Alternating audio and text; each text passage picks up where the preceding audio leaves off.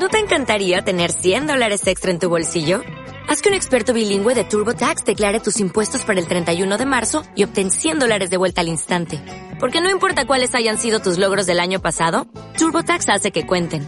Obtén 100 dólares de vuelta y tus impuestos con 100% de precisión. Solo con Intuit TurboTax. Debes declarar para el 31 de marzo. Crédito solo aplicable al costo de la presentación federal con TurboTax Full Service. Oferta sujeta a cambios o cancelación en cualquier momento. Hola, ¿qué tal? Bienvenidos a Antibacteria, el podcast donde tratamos de no aburrirte con poco éxito. Y pues está conmigo Magdalena Rodríguez Salinas y Alonso Salazar. Ambos de Monterrey y yo desde Toluca vamos a brindarte 40 horas de, digo, 40 minutos de entretenimiento. Y digo 40 minutos porque Zoom no da para más, porque somos pobres. Y pues el día de hoy tenemos algo muy especial para ustedes. Tenemos fiesta. ¡Uh! ¡Eh! ¡Fiesta! ¡Party! ¡Wow! Sí, tenemos ¡Eh, party. Tenemos nada más y nada menos que una PowerPoint Party. Yes, PowerPoint Party. Si no saben qué es esto, pues prepárense para este, darse la divertida de sus vidas. Creo que es la primera fiesta a la que vengo con gusto, ¿eh? A la que voy con gusto. Honestamente. La última fiesta que había ido era una boda que hubo en el Zelda, pero nada más. Ok. Y vamos a empezar con nuestra querida. ¿Quién quiere empezar, Magda o Alonso? Alonso. Está bien. Alonso, Diría que primero las damas, pero si ella dice que yo, pues no. Está bien, no me pongo. Mi querido Alonso, por favor, ¿qué nos Muy bien.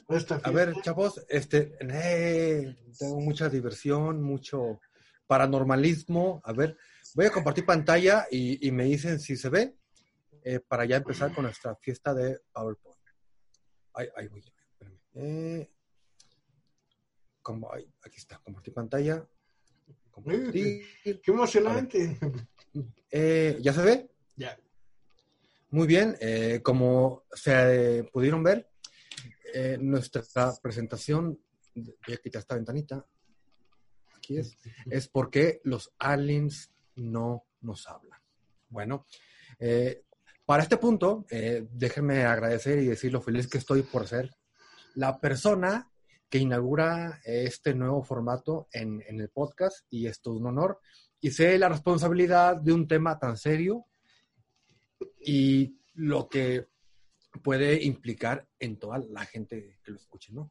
Es por eso que elegiste este tema tan serio que todos respetamos y sabemos que es, cierto, ¿no? Y aquí la pregunta que da origen a, mi, a, mi, gran ponencia, ¿por qué los aliens no nos hablan? Eh, pero primero, pongo esta pantallita.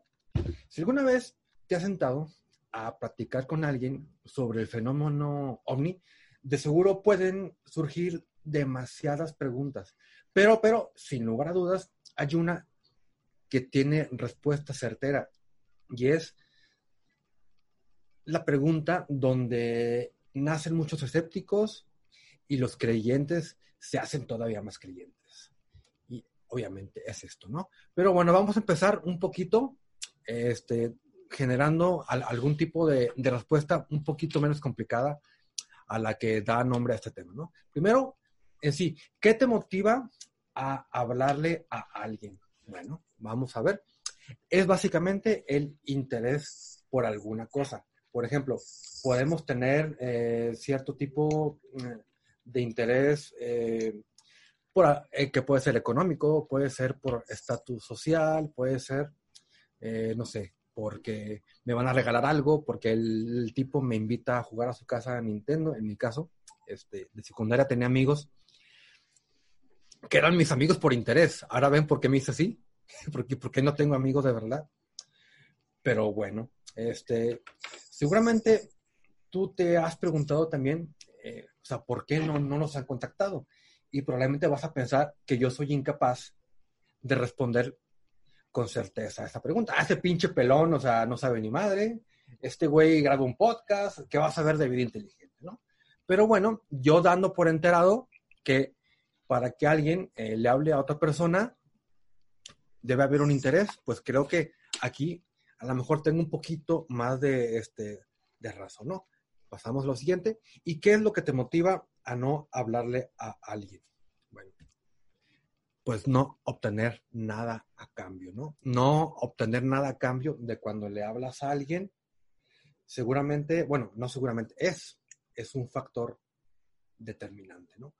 Eh, bueno, aquí pongo unos ejemplos de la gente a la que no le hablamos regularmente. El primero es este cuate, que no se parece a nadie, por cierto.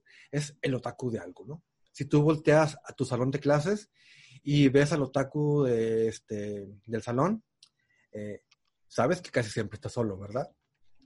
Y es un poco indeseable. ¿Por qué puede estar solo? ¿Ustedes por qué creen que un otaku pueda estar solo, Argelo Magda? Porque... Porque sus intereses no los comparten nadie.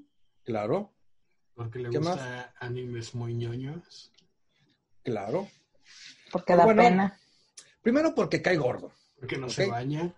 Luego porque a veces pues, huele a caca también, ¿no? Este, porque eh, es pervertido, porque es este raro, ¿no? O también tenemos al Ryu de Ecuador que es una persona que yo considero muy noble, me cae bien, este, yo creo que sí, puede ser una excelente persona, un buen ciudadano, pero es raro, ¿no?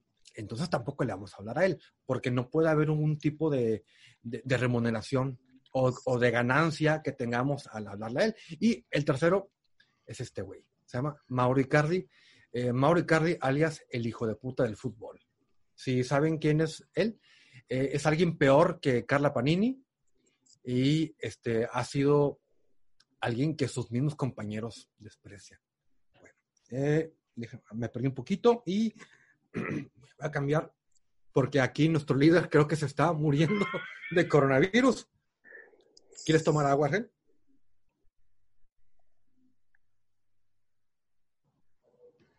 Dale, dale. Bueno, bueno. Bueno, entonces, es por eso que yo creo. aquí voy, ah, aquí voy a, poner un video del río de Ecuador y ustedes me dicen qué opinan. No se oye. Híjole. Se oye muy bajito, sobre todo.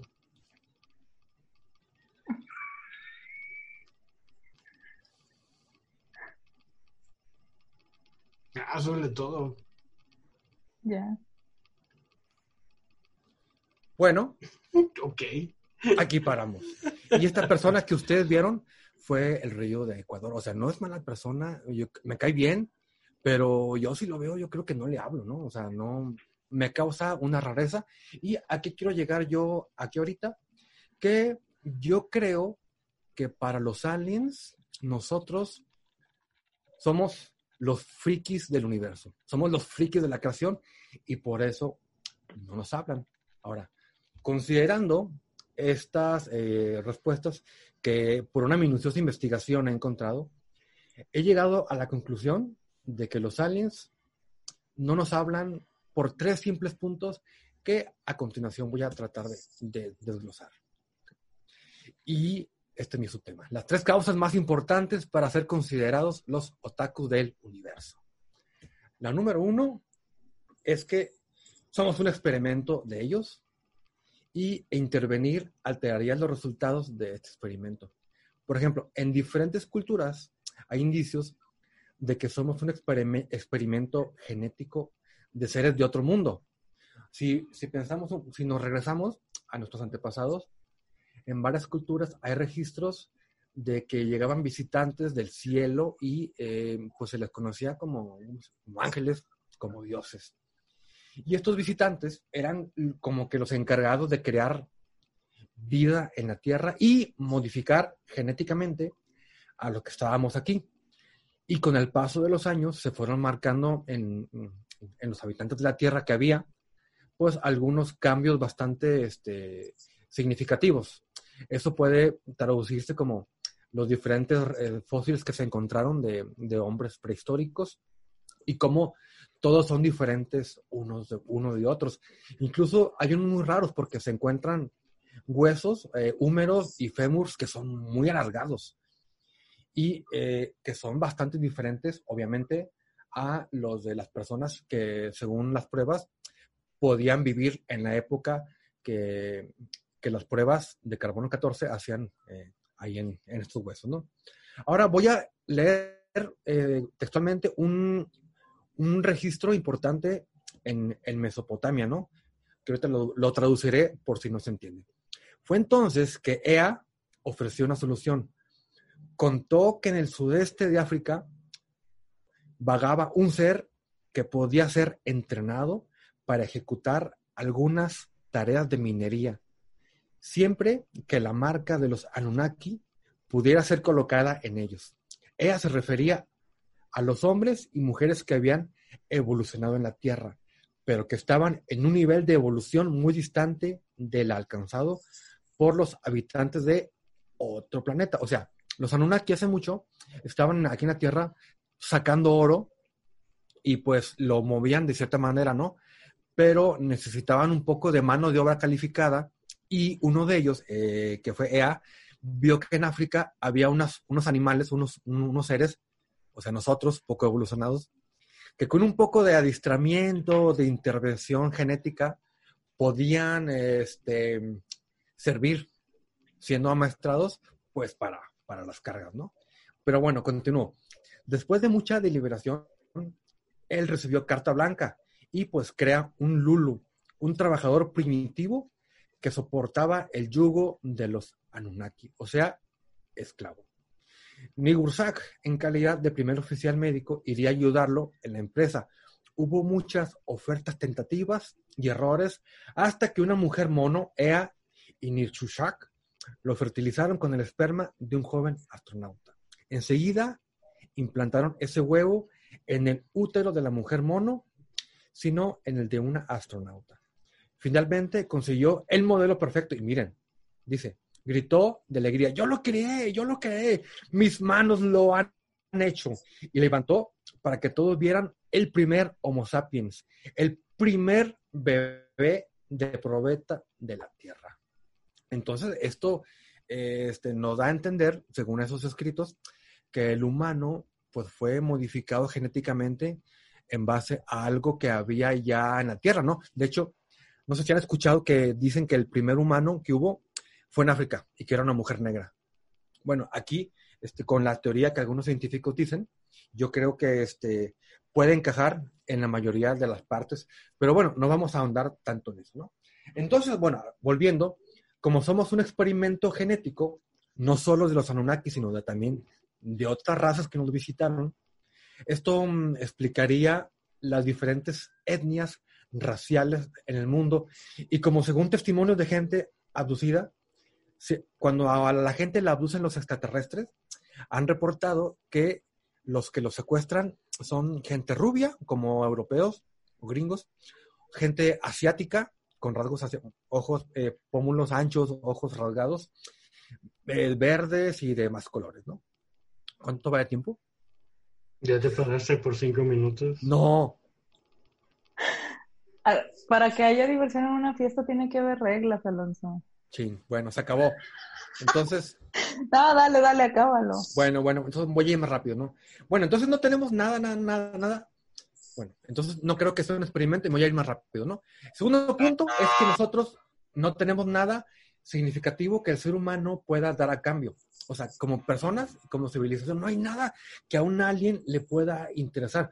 De hecho, se ha dicho que lo único que ellos quieren son nuestros recursos naturales, que para ellos son realmente importantes porque no hay en los lugares donde viven. Puntualmente el oro y a veces eh, raptar personas para extraerles sangres o hacer experimentos genéticos, que esto se vincularía claramente con el punto número uno. Me brinco rápido. Ay, la navecita. El tercer punto es que no estamos preparados para recibirlos. Hay pruebas de que ellos históricamente han participado en varias etapas de la vida humana y en todas nuestras civilizaciones. Y ellos se han dado cuenta de que somos eh, eh, grupos, civilizaciones, países que cuando encontramos algo desconocido, lo arreglamos mediante chingazos, o sea, mediante la guerra. Entonces yo creo que ellos eh, saben y están por enterados de que si se encuentran con nosotros va a ser algo realmente este, difícil y hostil para ellos. Y pues yo no creo que ellos no quieran defenderse, ¿no? Y bueno, eh, me, brinco. Aquí pongo esto. Hay un eh, mapa en un campo que dibujaron ellos que se encontró en el 6 de junio de 2014 que dice, traducido, no más guerras. O sea, que nos da a entender que ellos, o algunos, no, este, quieren, no, no quieren guerra y nos consideran quizá alguien eh, bélicos, ¿no? Bueno, Stephen eh, Hawking dice que si los extraterrestres nos visitaran, ocurriría lo mismo que cuando Cristóbal Colón desembarcó en América, porque nada bien salió para los nativos americanos. Y no les contaré esto, pero digamos que este, hubo matanzas de los dos lados y hubo una especie de negociación de, los españoles para con los indígenas, para poder echárselos mm, en la bolsa. ¿eh? ¿Ok? ahora, ¿Y qué sucedería si nosotros entramos en contacto con los extraterrestres ahora mismo? Pues bueno, podemos poner muchos, pero muchos ejemplos. Pero, por ejemplo, imagínate tú qué sentirías si se mete en tu casa Magda Bargel, a su patio, dos personas y empiezan a mover cosas ahí, a tocar, y negros y altos. O sea, pues sería algo difícil, ¿no? Tú estarías alerta. Ahora imagínate que no son estas dos personas, no son negros, ni altos, ni blancos, ni lo que tú quieras, son naves que entran a tu planeta. Yo creo que se empezaría a liberar el caos, ¿no? Pero bueno, me brinco otros puntitos y, este, y otras descripciones para pasar eh, a esta, parte que a mí me interesaba. Y son los ejemplos de las cosas que retrasan nuestro avance como civilización. Personas que no saben que solo son 10 diapositivas en una PowerPoint. El primero es estos son los culpables de que nos vean tan raro. Este es eh, eh, el Bad Bunny. Este, y estos chavos son unos de música banda. Imagínate que vaya llegando la nave y diga, ¿sabes qué? Tú, Alien 1, Alien 2, no me digas quiénes son los líderes del mundo, porque seguramente son políticos que eh, compraron su puesto o hicieron trampa, ¿no? Dime, ¿a quién sigue la juventud y los adultos del país? Y de repente pongan las fotos de estos pelados, eh, por ejemplo, y, pongan una letra y sea justamente esta, ¿no? Como Bad Bunny dice, tú tienes un culo cabrón. Y los de la banda esta tienen otra frasecita ahí, ay, ya le cambié, se salvaron. Bueno, entonces me sigo, me sigo brincando. Tiene una letra así, así más que, más que machista, más que y el siguiente punto es las mujeres únicas y diferentes. Ellas, sobre todo, son las que retrasan nuestro avance como civilización. Seguramente la nave va, aterrizando y dice, ah, cabrón, ¿quiénes son esas manifestantes todas iguales? Este, creo que el experimento ha, fallado, este, no hay un cambio significativo. Ellas, las únicas y diferentes, que se caracterizan por ser bipolares, les gustan los pueblitos mágicos, amantes de los tacos, de las pizzas, amantes de los tacos, les encanta leer y publican fotos con libros en Instagram. Pero no solo les encanta leer, les encanta cómo huelen los libros. Ah, sí, eso no los leen. Y no los leen. Y nunca he visto eh, a las que dicen que les gustan las camionetas al aire libre. Eh. La mayoría que yo veo andan agarrando puro Uber. Bueno, me brinco también y no entro en detalle, ¿no? Y esto que es importantísimo, las quesadillas sin queso hacen que no tengamos un avance como nación, como civilización, como grupo, como lo que tú quieras. Y no porque no lleven queso, sino porque la verdad son muy ricas. Yo no como en la calle, pero sé que son muy ricas. Y mientras no respetemos cosas tan simples como estas y nos empezamos a burlar, yo creo que estaremos lejos de un avance significativo y los aliens no nos van a hablar.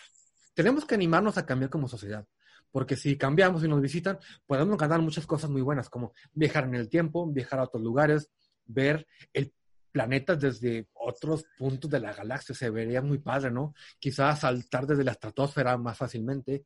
Eh, nos curaríamos de, enfermedades, tendríamos energía libre, ya, ya no pagarle a comisión.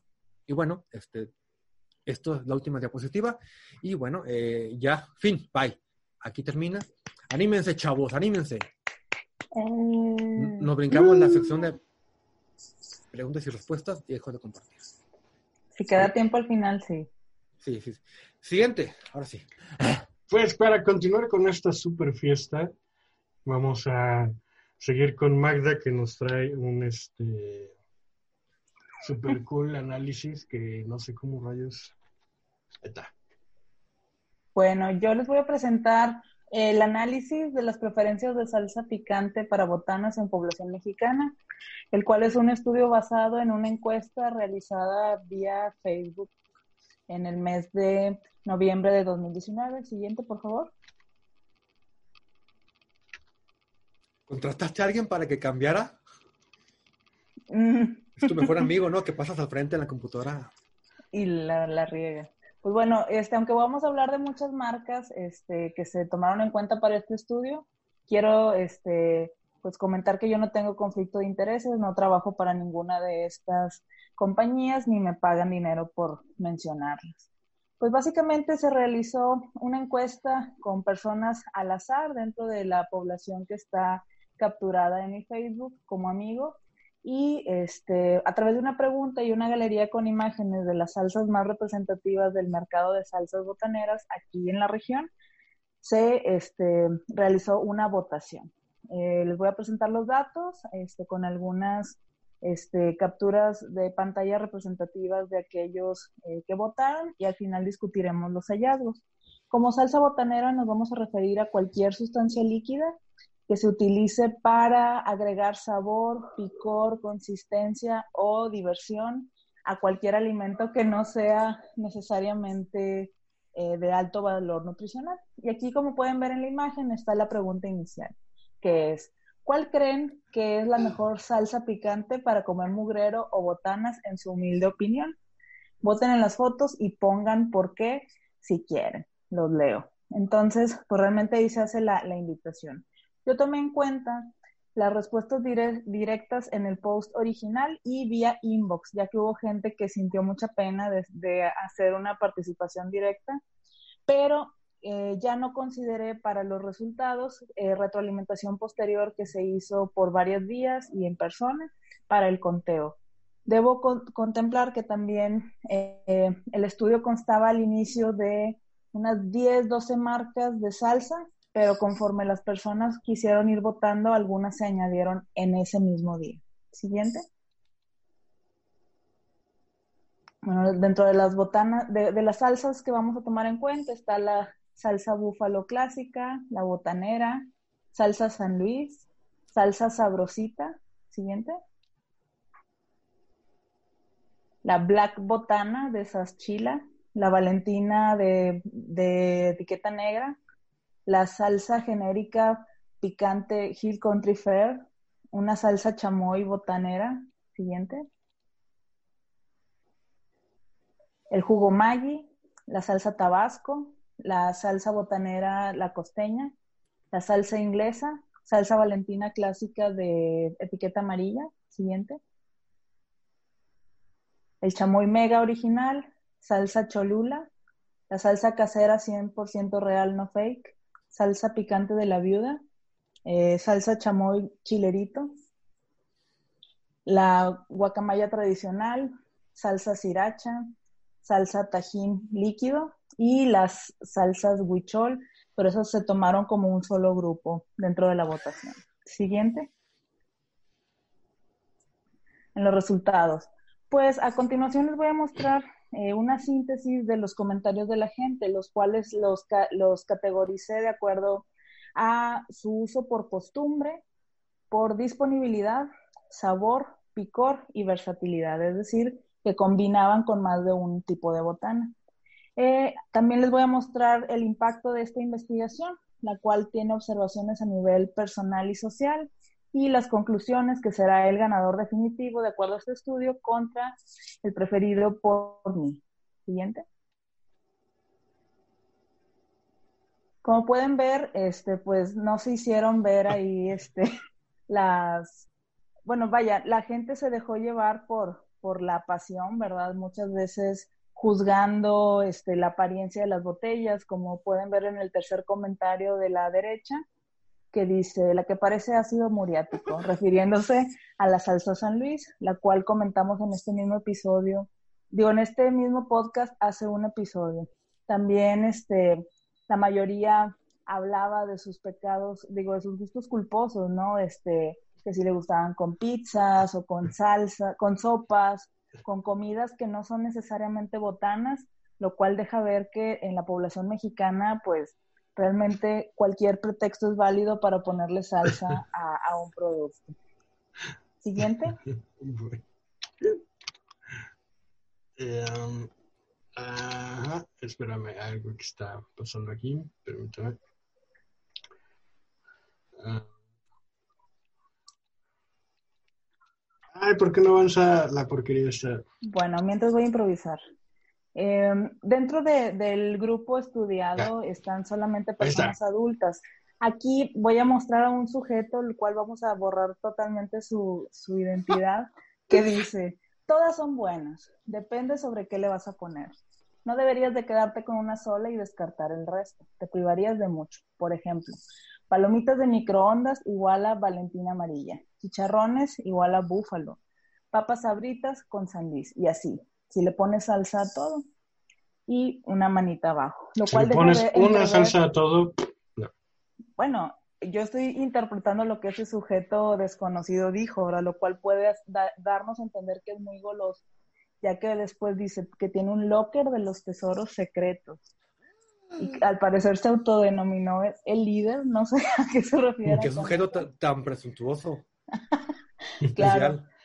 Este, y bueno, y también el impacto que hubo del estudio, pues es que otras personas, como la que se muestra aquí del lado izquierdo, me mencionó que durante todo el día estuvo siguiendo la publicación, tanto que le provocó el deseo de ir al súper y comprar una de las salsas contendientes en el concurso de votación. Siguiente.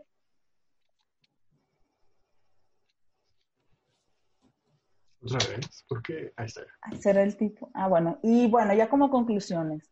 Para mi sorpresa, el ganador oh. definitivo de este estudio al azar fue la salsa San Luis, la famosa salsa de la botella que parece cloro o ácido muriático. ¿Por qué? Porque tuvo más votos, más menciones, mejores reseñas y muchos más comentarios respecto a su envase, lo cual en, a simple vista parecería que fue un desatino sin embargo, le ha dado gran popularidad.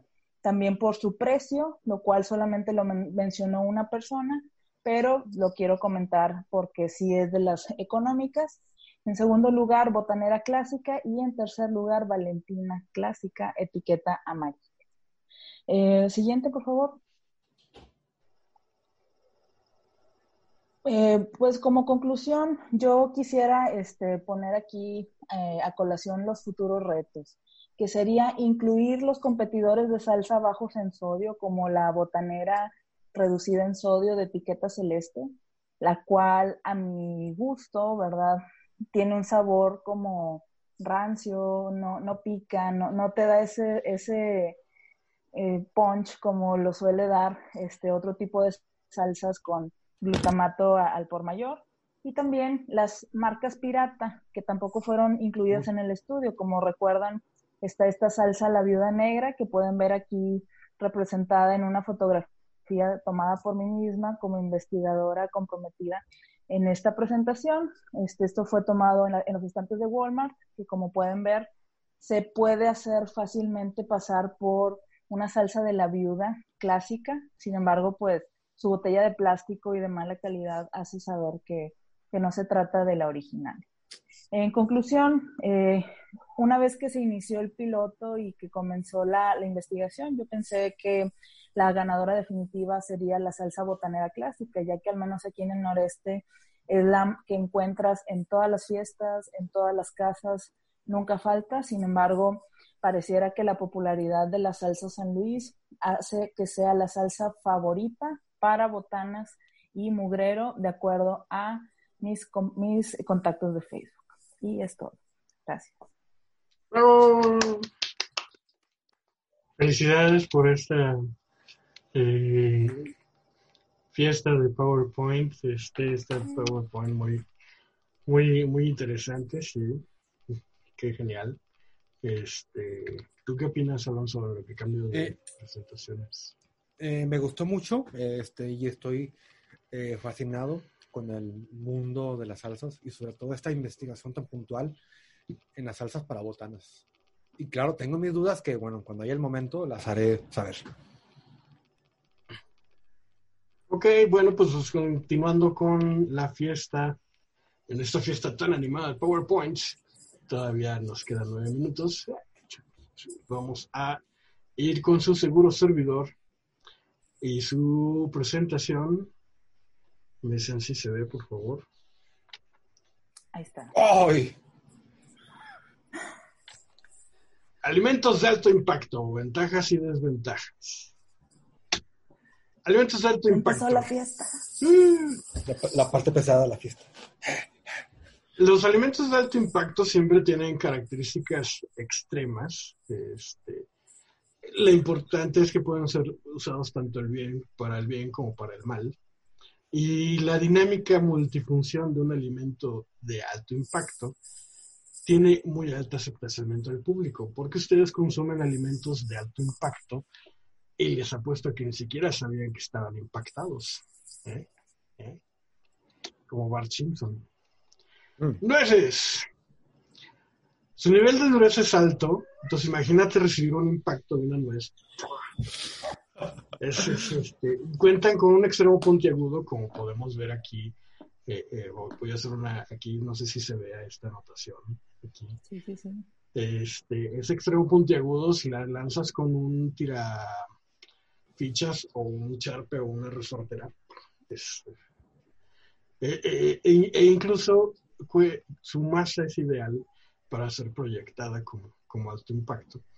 Pero lo que ustedes no sabían, y de acuerdo a los nutrólogos que he visto, y mira que son un chingo, este, es la fuente ideal de grasa con proteínas. Es decir, si ustedes están con hambre entre comidas o quieren matar esa ansiedad antes de llegar a la cena, un puñado de nueces es lo ideal, no te va a engordar mucho y te va a favorecer porque tienen muchos, la- muchos minerales este, y en el caso de estas nueces tienen proteínas.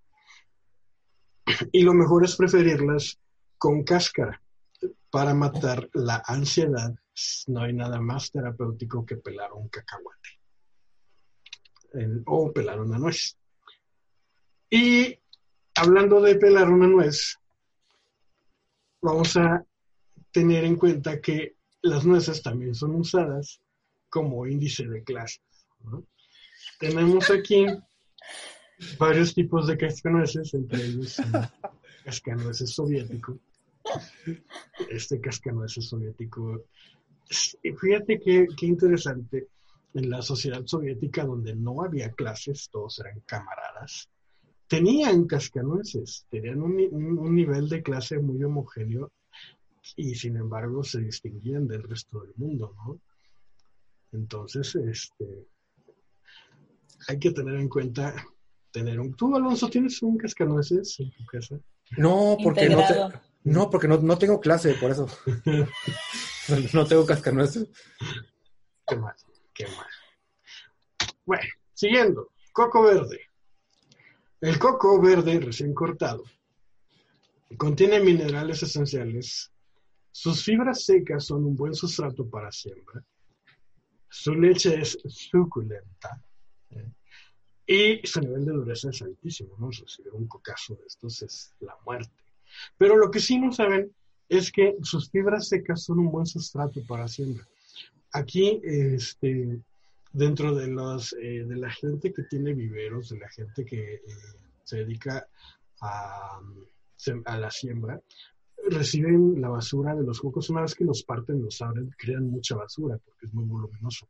Pero lo que no saben es que si lo ponen a secar y lo compactan, crean tierra, crean abono y es ultra fértil para, este, para, para sus plantas. Yo que tengo jardín aquí atrás con, con hierbas finas este, y flores de mi mamá, he comprado fibra de coco muy buena.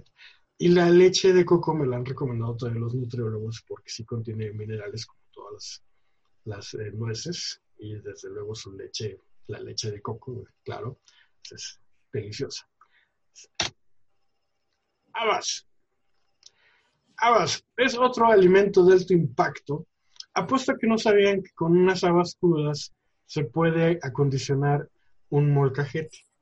Cuando ustedes compran un molcajete, viene con piedritas, con mucha gravilla y no se puede utilizar porque si tú mueles algo ahí te lo comes, te dañaría la dentadura.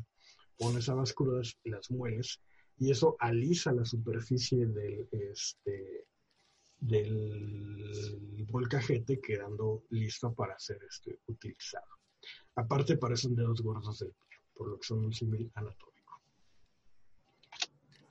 Bueno, pues otro elemento de alto impacto son las donas altamente industrializadas porque son pobres en fibra.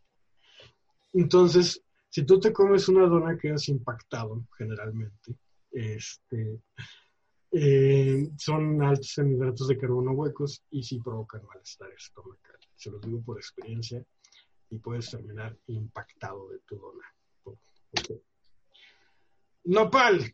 Fíjate que este alimento de alto impacto es un arma y a la vez es un alimento los, se dice que hay una teoría que los antiguos eh, aztecas y las sociedades precolombinas este, los amarraban a un, a un, mango y con eso, dado las espinas del nopal, los, los utilizaban para azotar a sus enemigos.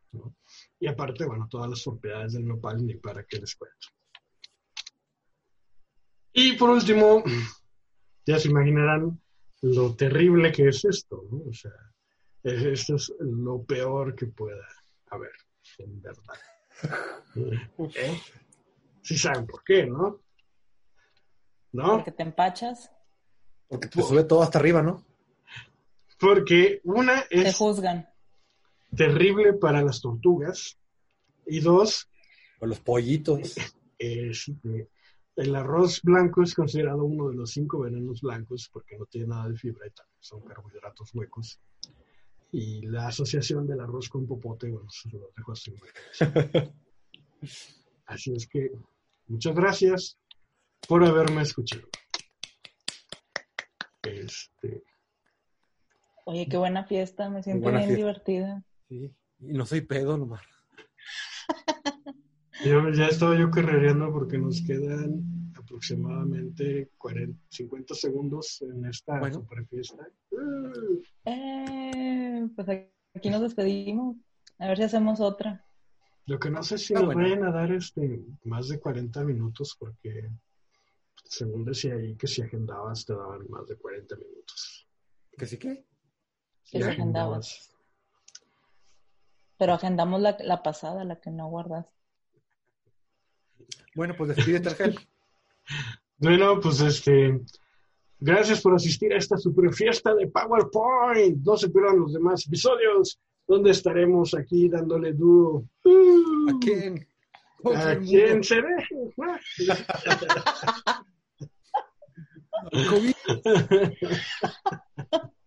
Al aburrimiento. ¿Esto contó como episodio 2? No sé, pero. O extra, bonus track. Digo que sí, que salga mañana. Lo paro porque si nos dan hace 40 minutos. Sí. no sé si quieren seguir grabando o este. Yo creo que está bien, ¿no? Ya. No, no sé. ¿Tienen algo más? Sirvo café para la fiesta ya que se acabó. Este. Qué rápido pasó la fiesta. Está todo muy bueno. ¿Alguna duda de los alimentos de alto impacto? Yo sí, ya había todas mis preguntas, hasta me las responden. Argel, ¿la nuez de la India está incluida dentro de las nueces que tú decías y la nuez moscada? Un eh, dato interesante de la nuez de la India es que creo que solo aquí en México se conoce como nuez de la India, que en el resto del mundo se le conoce como anacardo. Somos ¿Eh? anacardos. Jamás anacardos y sí eh, contiene también minerales eh, necesarios, la nuez de la India. Ok. ¿Aquí dónde consigo un cascanueces? en Amazon, en Liverpool y este, en el Ánfora. Me imaginé que este, en, la, o sea, en la antigüedad, en Rusia, no sé dónde dijiste, este, era tan, conocido que llegaban a las reuniones y alguien dice, oh, olvidé mi cascanueces, aquí tiene el mío, no, no, tenga el mío. Como destapador. Y, todos sí, y todos con sus cascanueces, como una pluma, ¿no? En, los noventas, ochentas. En los ochentas como el encendedor para los que fumaban. Ah, sí, sí, sí, sí, es cierto. Lumbre o fuego. Oye, Max, yo tengo una pregunta. No leí todos los resultados este, de, tu encuesta en Facebook, que sí, recuerdo que hubo una y no sabía que lo estabas preparando desde hace mucho. Eres una mente... Eres una visionaria. Visionaria, maldita, me da miedo. Pero hay una... Vi que una persona dijo que mezclaba salsa, eh, creo que botanera, con tajín, y hace una mezcla muy ácida. Hay una mezcla de entre todas estas salsas que no se pueda sugerir o que sea peligrosa. Pues no, no son peligrosas porque no son compuestos que reaccionen de una forma tóxica o incompatible con la vida. Simplemente es de acuerdo a pues tu gusto y también un poquito tu clase. Yo creo que el tajín en una salsa sí le puede dar un plus muy bueno. Pero, por ejemplo, si mezclas así a lo idiota, puros picantes, nada más por el hecho de, mezclar. O decir, ya pagué. Ni siquiera le dejas oportunidad a que tus papilas gustativas disfruten de la acidez, del vinagre, de la amargura, del picor, de todas las consistencias que te trae cada salsa, porque algunas son más diluidas, otras son más espesas y en algunas puedes incluso llegar a ver este, ahí ya no, no lo quise hacer porque me iba a ver muy psicópata, pero sí quería este, poner este, como en laminillas iluminadas aquí este, gotas de salsa, pues para que pudieran ver la consistencia y la textura que dejan, ya que algunas traen ahí partículas flotantes y creo que eso también este, es interesante. Podemos dejarlo eh, para tu próxima ponencia que se llama El Laboratorio de Salsas. No creo, pero lo voy a pensar. Este, pues mucha gente puso ahí sus combinaciones favoritas de, de ingredientes, sin embargo, no creo que esté mal mezclar tus salsas porque así se formó la salsa búfalo, así se formó la tabasco, la sriracha, muchas salen así de una receta casera que a alguien se le ocurrió mezclar y pues ya. Oye, otra pregunta, bueno, ah, no, no pregunta, oye, yo vi cuando publicaste esto y vi que tuvo una respuesta abrumadora, ¿eh? Mucha gente empezó a like, like. No sé si hubo alguien que compartió, no era cuarentena, ¿no? Si ya lo tenías previsto, ¿por qué no me avisaste? ¿No has pensado hacer un, un post de ese tipo, pero con un bien social? O sea, decirle a la raza que se van a jalar, a no tirar hueva, ¿verdad? Para dejar de pegarle al... Ya sabes, ¿no? Pues mira, esa, esa encuesta realmente no pensé que le iba a sacar provecho hasta hace unos días que planeamos esto, porque muchas personas con las que no suelo hablar normalmente en redes sociales, cuando me las he encontrado o que por X razón hablamos, me dicen, oye Magda, tu encuesta de la salsa me gustó mucho, conocí varias, me animé a, probar algunas. De hecho, yo no había comido antes la salsa de la viuda y ahora la compro, gracias a que ahí me la recomendaron. Entonces yo creo que sí fue ahí como que un poquito un estudio de market, de mercadeo o algo así, este, y pues simplemente lo hice por ocio y porque de verdad quería saber qué, cuál era la mejor salsa según la gente y los conocedores, pues para ponerle a, a los fritos, a las palomitas y a esas cosas. Pero es que, insisto, no hay una sola salsa universal que le puedas poner a todo. Es la San Luis, ¿no entendiste? ¿Qué no estabas poniendo ah, atención? no, la San Luis. Ah, es, la de cloro, ¿no? La de cloro es la ganadora. Para ti, Alonso, sí Pues haz tú tu PowerPoint y ahí pones si quieres. Así como el tipo que publicó ahí en, el post. de hecho, se llamaba también Argel, ¿no? Es un visionario también, ese cuate. ¿Tú, ¿Tú tienes una salsa única para todo, Alonso? Para que se lo ¿Única? sí, botanera. Es como que la estándar para mí. Pero fíjate que ahí yo tengo un paréntesis, Alonso, perdón que te interrumpa. Yo conocí a alguien que le ponía botanera a todo, al huevo, a las ensaladas, a la milanesa de res, al pepino, o sea, cosas en las que normalmente no les pondrías y realmente no era algo agradable de ver. Yo conozco varias personas que le ponen catsup a todo, o sea, le ponen catsup a todo y en todo. Pero bueno, cada quien. Yo tengo un hermano que le pone catsup a todo y yo dije, ah, pero sí le he robado la, fórmula y le he puesto catsup a ciertas papas fritas, eh, al ranchero, al, a la adobada y sabe bien, ¿eh? Ranchero con catsup. Sí. ¿Qué es ranchero? Rancheritos. Rancheritos. Ah. ¿Qué es Pero no hay, adobada? que, no hay que decirle con cariño, Con un poco de odio. ¿Adobada qué? con desprecio. Con katsup. La ¿Pero papa qué es? adobada, la de sabritas. Ah. Es que, por ejemplo, acá hay lugares donde dices adobada y son tacos de adobada. Ah, la carne adobada. sí, Estamos sí, hablando sí. de botana. Incluso ya son hasta... todas tus preguntas, porque yo también te quiero preguntar cosas. Ya, ya, son todas mis preguntas. Bueno, este, yo quería preguntarte si cuando estabas haciendo tu presentación sentías coraje, ¿Coraje? porque no nos visitan este, los aliens. No, no sentía coraje, sentía un total amor a la humanidad, mucha comprensión. Este, pero al final, cuando llegué a la parte de las este, música banda, el reggaetón y, y de las únicas y diferentes, sí sentí un poco de coraje, ¿no? Pero nada más, y, y prisa, mucha prisa. Muy bien. Ya. No, pues me gustó mucho tu investigación. Ojalá que hubieras Yo creo que distribuido tu tiempo mejor para que nos lo Sí. explicaras más al final. me Pero madreó de buena manera Magda, pero sí, era todo esto. Es que en la versión original que tengo se me hizo mejor que esta última porque estaba más fluida. Y en esta otra sí de repente como que te fuiste Argel, no descubras que este es nuestro segundo intento de fiesta. Sí, e- e- era, era más resumida la otra, la otra fiesta. Ujú. Es que somos tan, tan fiesteros que tenemos Ah, sí. así. Hicimos Este es una el pre- after. Hicimos una prefiesta, ¿no? Fuimos a comprar todo, todo al Oxxo y no aguantamos las ganas y ahí hicimos la fiesta dentro del Oxxo, ¿verdad? Hicimos Ni el el- día que estábamos en el Airbnb hicimos tanta fiesta como hoy, ¿no? Viendo la tele, no sé qué chingo estamos viendo, Simpson, Tus videos. pues, memoria USB que entendió. Simpson de Halloween, ¿no? Sí. Y ya, bueno. Entonces, ¿qué onda, chavos? Está lloviendo por acá, eso. ojalá no se vaya a entrecortar esto. Este. Me ¿Sigue gustó esta idea, fiesta de, de Power, sí, sigo grabando. Me gustó mucho este- esta idea de fiesta de PowerPoint. Eh, a los podescuchas, o más bien dicho, a los eh, fans. que Bacterio nos escuchas. están, Eh, viendo, es que no solo escuchas porque nos ven. Entonces, pero tampoco son Bacteriovidentes. bacteriovidentes. Díganos si les gustó en los comentarios sus, sus favoritos.